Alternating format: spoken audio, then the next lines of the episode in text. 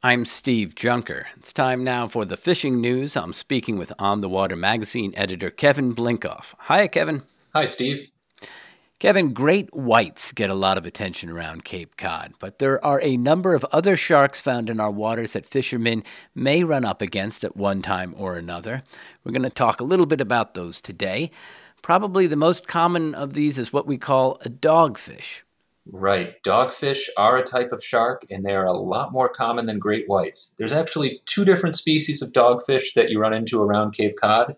There's the spiny dogfish, which is a little more common north of the Cape, and it's a fish that anyone who fishes for cod has probably run into before. They're about two to three feet long. They don't really have um, very big teeth or anything like that, but they can be a bit of a nuisance when you're fishing for other species. The second species of dogfish is the smooth dogfish. You tend to find them close to shore on the south side of Cape Cod, especially this time of year. They can get a little bigger, three to four feet long. They look cool, they look like a shark, but they don't have your typical shark teeth. They've got kind of flat teeth that they use to eat shellfish. Most people catch smooth dogfish when they're fishing for fluke or something like that. They think they've got on the fluke of a lifetime and they end up pulling up a three or four foot long smooth dogfish so again, fun to catch, but not really the target species for anybody who's out there.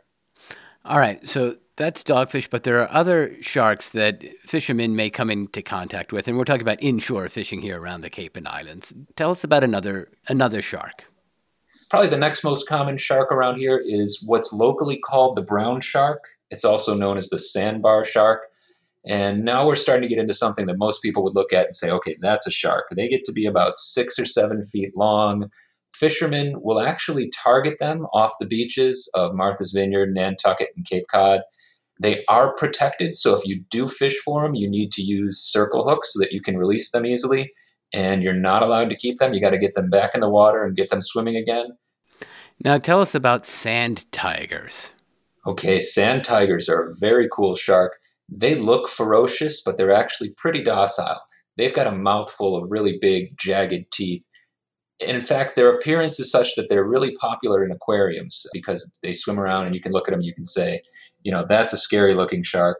Again, they're docile, they're really not any threat to people. And the ones we see around Cape Cod tend to be pups, tend to be young ones, two to three feet long, maybe a little bigger. And they're a little more common on the Cape Cod Bay side, up toward Plymouth in that area.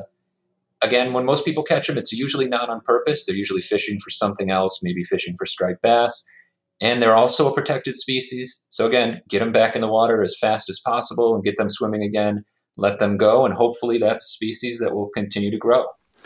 Okay, let's round up the fishing action. What are you hearing? What should we be looking for heading out this weekend? The fishing around Cape Cod has been pretty good lately. We've heard great reports up toward Provincetown and that part of Cape Cod where stripers and bluefish are feeding on squid. We're also hearing good reports from around Chatham and Monomoy. So, really, the outer Cape has been a great fishery for striped bass in recent days, which is what we'd expect this time of year as you've got a little bit cooler water out there. But there's still also plenty of fishing around the upper Cape as well in Buzzards Bay. Lots of schoolie sized stripers around in rips like Middle Ground, um, also in Upper Buzzards Bay. And then finally, all the bottom fishing still very good. You're going to have to go a little deeper now for black sea bass, but they are still an option to catch. And a lot of people are catching them while targeting fluke. So it's a good time to go out and do that kind of mixed bag bottom fishing and enjoy scup, fluke, and sea bass. For more on fishing the Cape and the islands, check out the fishing forecast at onthewater.com. Kevin Blinkoff, thanks a lot. Thank you, Steve. For WCAI's The Fishing News, I'm Steve Junker.